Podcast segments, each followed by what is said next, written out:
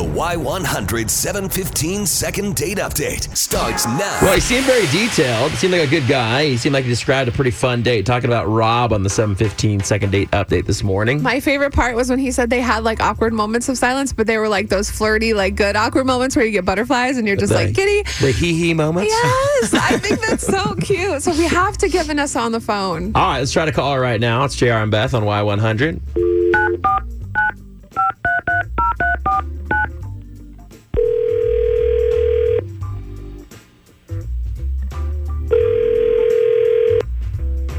Hello. Hi, is this Vanessa? Yeah, who's calling? Hey, good morning, Vanessa. This is JR and Beth from Y100 here in San Antonio. Oh, okay. What's up? Hey, girl, Hey, I wanted to see if we could just talk to you on the air for a minute, uh, actually, about a date you recently went on. okay. I know, I know you Yeah, get a lot of sure. these calls, right? No, I'm just kidding. just kidding. No. No, Hey, we thank want you. to see if we could talk to you about a guy named Rob. Uh, Rob actually had reached out to us because he told us that you guys had a uh, great connection. I guess you guys met on OK Cupid, and you guys went out to dinner at Maggiano's. You had a great connection, and now he's kind of been wondering why he hasn't heard from you since, and he just kind of wanted to get some answers. What do you What are you thinking? Oh. Um. Yeah. You know, he he is such a nice guy, and um, we had a really good time. And um, you know, it, it's not often that you meet someone you get along with so well. And, and we had a great dinner, one of my favorite places, and we talked about a lot of different things, and we really hit it off. It was great. The problem is. I discovered that he's my neighbor, like really close, same building, same floor. No way. Convenience, Yeah, right? right. Yeah. No.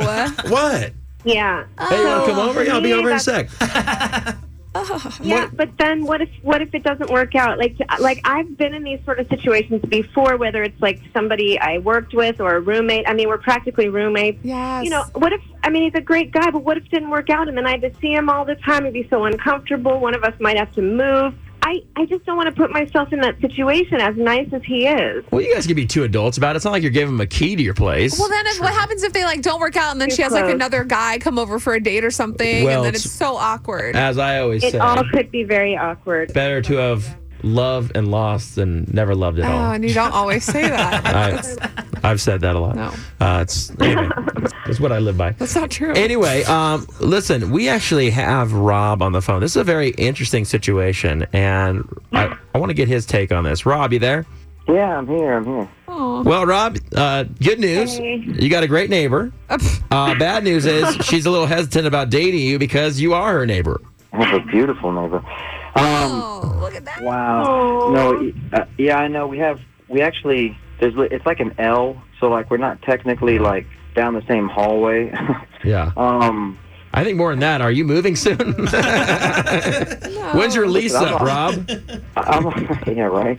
I'm. I'm. Uh, that really kind of hit my heart there, kind of hard. Um, wow. I mean, I don't want to like put anything on anybody else. Uh, there's a phrase that my dad used to always use with me called, uh, you know, don't put the cart before the horse. Yes. Right. Um, you know, it's so early on, and I understand how you feel, Vanessa. But I mean, to throw away like the chance to like connect with somebody, and especially in this day and age, for me at least, over something as trivial as as, as being just in proximity.